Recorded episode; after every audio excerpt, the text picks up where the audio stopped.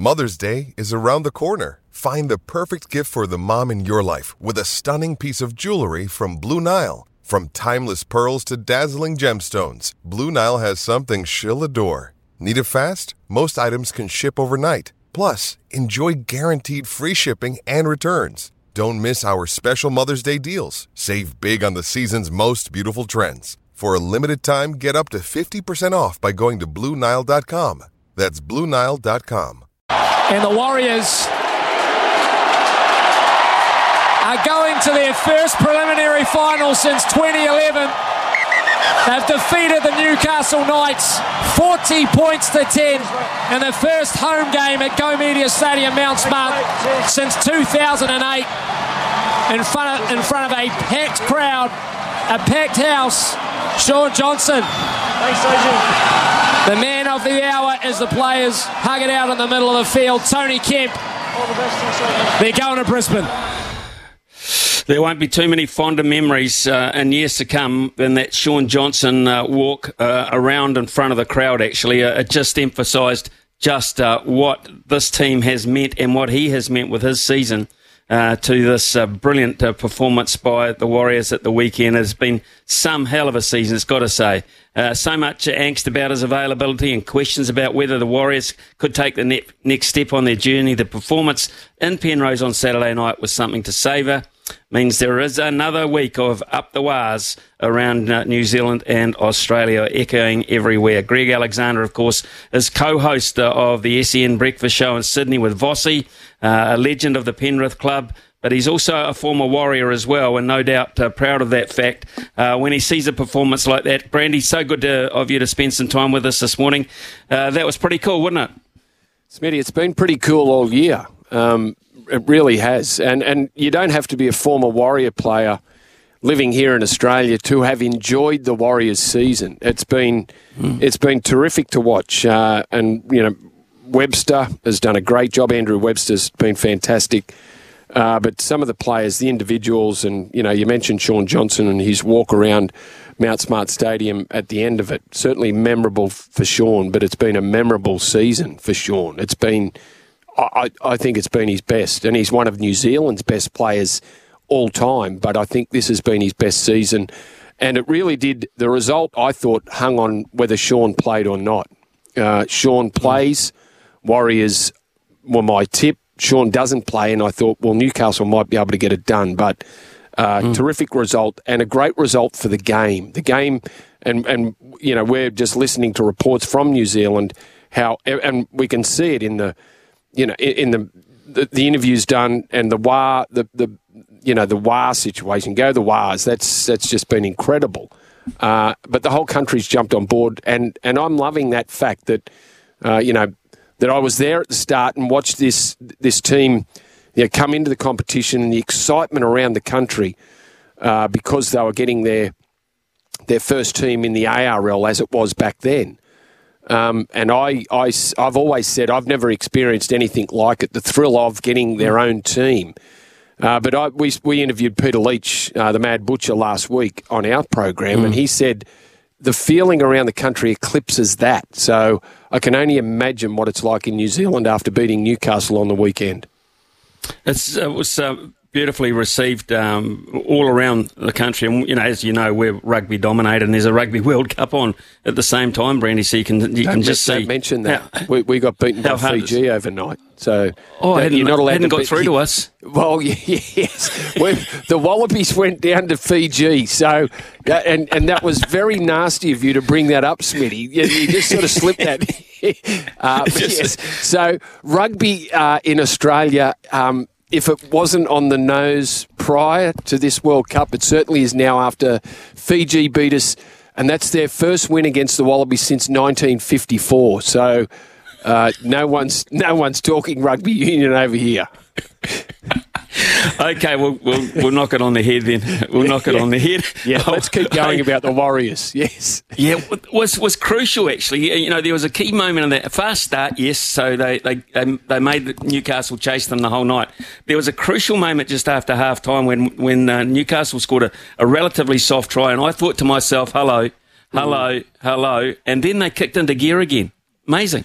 Yeah, they did. They did. And, and look, discussing the game, and I was on the panel um, for the game on Saturday afternoon, and, and you know we, we spoke about both teams naturally and thought, well, how did Newcastle beat the Warriors? Once we found out that Shaun Johnson was in the side, all of a sudden everyone sort of ta- started tilting towards the Warriors winning, um, and the only way that an ambush was going to happen was is was if Newcastle.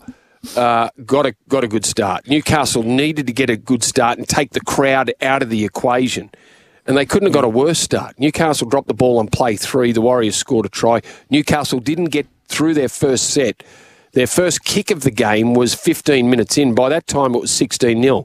But you're right, Newcastle then got a bit of ball and they scored a try, and then they scored a try early in the second half, uh, which you thought, well, here we go, this something might happen here. But uh, the Warriors got straight back into their game uh, and you know played field position. Their kicking was beautiful, thanks to Shaun. You know, again there was, um, you know, he, he, just brings so much to the side. But uh, a great performance, and and like I said in the opening bit, Smithy, it's it's just great for the game in New Zealand mm. that that people are getting behind this team, and you know, New Zealand have the the, the Warriors have New Zealand fans, rugby league fans, have deserved you know a side to follow, and hopefully this is the start of it. Um, you know, and it's not a, a, flash in the pan thing, and you know, they'll. I, I hope they remain a top four slash top eight side for the next five or six years, and this is something that is the beginning of it. Well, if they do that, um, they'll probably have uh, Charnze Nicoll-Klokstad at the back for them for quite some time, I would think. Uh, from him all the way down to Curran, Josh Curran on the bench, it was hard to find fault, too much fault with any of them. And that's been the case all year. All year, Ian, it, it has been every time you watch the Warriors, and, and I know every time early in the year that I tipped against them, and, and I thought, why, why did I do that? What like we are talking about a very good rugby league team, um, and you're right. The individuals that they've brought to the club, it's been they've yeah, some great signings. Charnze has. Charnze, I, I, I think Charnze is a very similar fullback to, and we've got different styles of fullbacks throughout the game, but fullbacks are, you know, generally the stars of the game. And um, I, I, Charnze reminds me of, and, and Dylan Edwards, the Penrith fullback, play a very similar game, high involvement. You know, Charnze ran the ball for just on 300 metres over the weekend, 27 runs. That's, you know, that's high involvement and helping your team out when you need them. But the, the signings of Fonua Blake and uh, Mitch Barnett, Jackson Ford, Marata Niukore, terrific signings. Um, and that's just added to the rest of the team. But, you know, I still think. And, and watching watching the Warriors play, the, the passing of, of Shaun Johnson, the passing game uh, of Wade Egan, the hooker, an, an undersung hero of the Warriors team this year. Wade Egan's been terrific out of nine.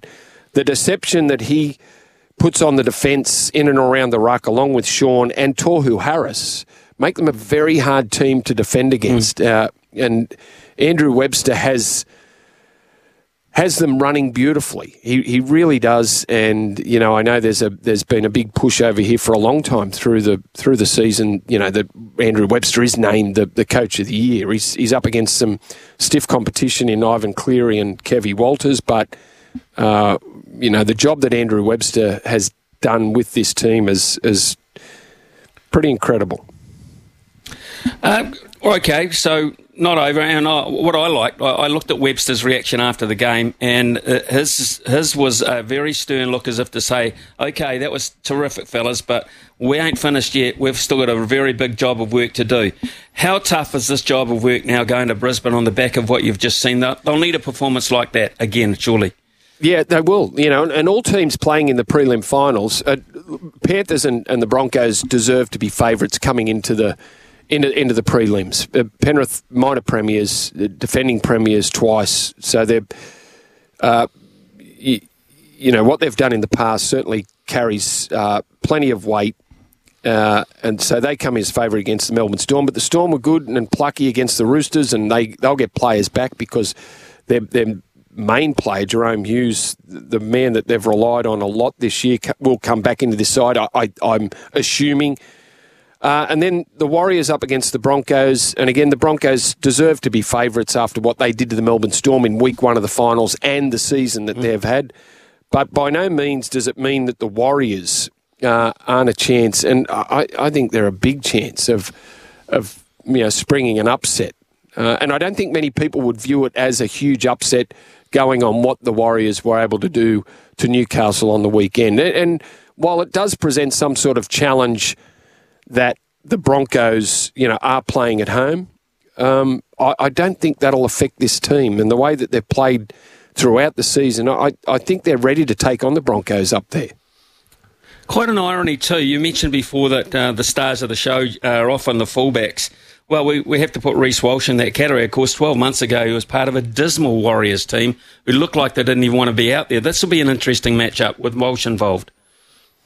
Uh, yes. Well, he, he has become one of the superstars of the game. There's no doubt that, you know, when you look at the Brisbane side, and I was looking at the Brisbane side, and I thought the, the Storm in that uh, first week of the finals were, were half a chance of beating Brisbane up there. They've got a great record in Queensland.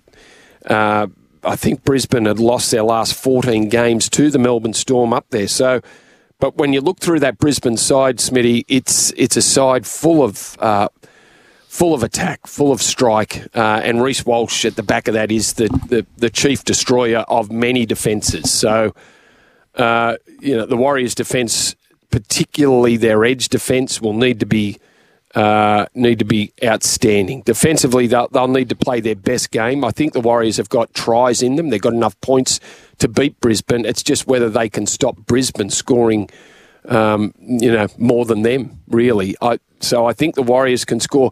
I think the Warriors can score twenty points. Can they stop Brisbane scoring twenty points? That mm. that will be the key. And and um, the edge defence will be under a lot of pressure because of Reece Walsh's speed. I don't. There's not a. There's not a player, and I've said it through throughout the year, calling games. I can't remember seeing a player with the speed of Reece Walsh. But not only does he have that, he has the ability to know when to pass and when not to. So, he's the full package, and uh, this Brisbane side have been a side of potential for for a number of years now.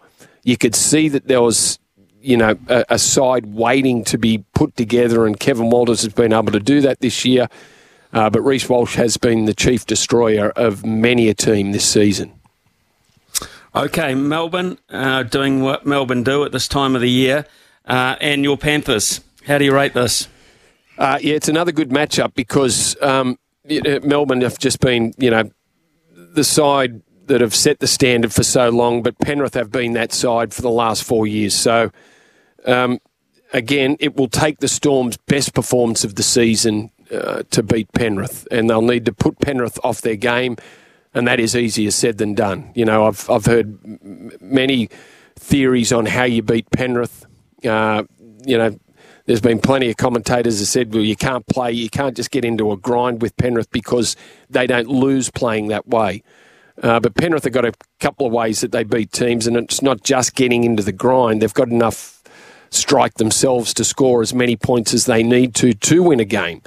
Uh, the Storm will have to be at their absolute best. They'll need Cameron Munster, Harry Grant, Jahrome Hughes um, to have their best games of the season, I think, and uh, and they're a chance. But you know, as I said, prelim final, Smithy, everyone's everyone's alive. Um, they've got both sides. All four sides have enough good players to do to do enough to win the game. Um, and it's a fa- it'll be a fascinating weekend of footy.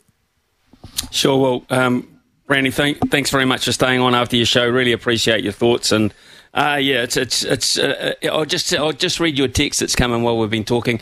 Warriors home games, 100% hands down, best club and provincial crowd and atmosphere in New Zealand. We took our seven-year-old to her first home game in the weekend. She now wants to go every game and loves DWZ and SJ. She could now be a fan for life. Thank you, Cam George, Webby, and the team up the wires. I mean, uh, that's just mate one one very quick reflection. Yes, yeah, that that's just one out of many, and I, and and that's why I'm you know I'm I'm so happy for the Warriors that they've they've been able to put together this season, uh, just what it's done for the game over there. Cheers, Brandy. Uh, really appreciate your time. Uh, thanks very much. Good on Catch you, Smithy. Bye, mate. Cheers, man. Thank thank you. Uh, that text was for a JJ too, actually. JJ, fantastic. Absolutely great that um, you've introduced a new young lady into the Warriors fan club. Up the wires, as they say. It's such an easy thing that any kid can say up the wires. Any kid can do a poster with up the wires. And, and you know, it's just, I don't know who stumbled on that, why it's taken so damn long, but it's brilliant. It's a brilliant piece.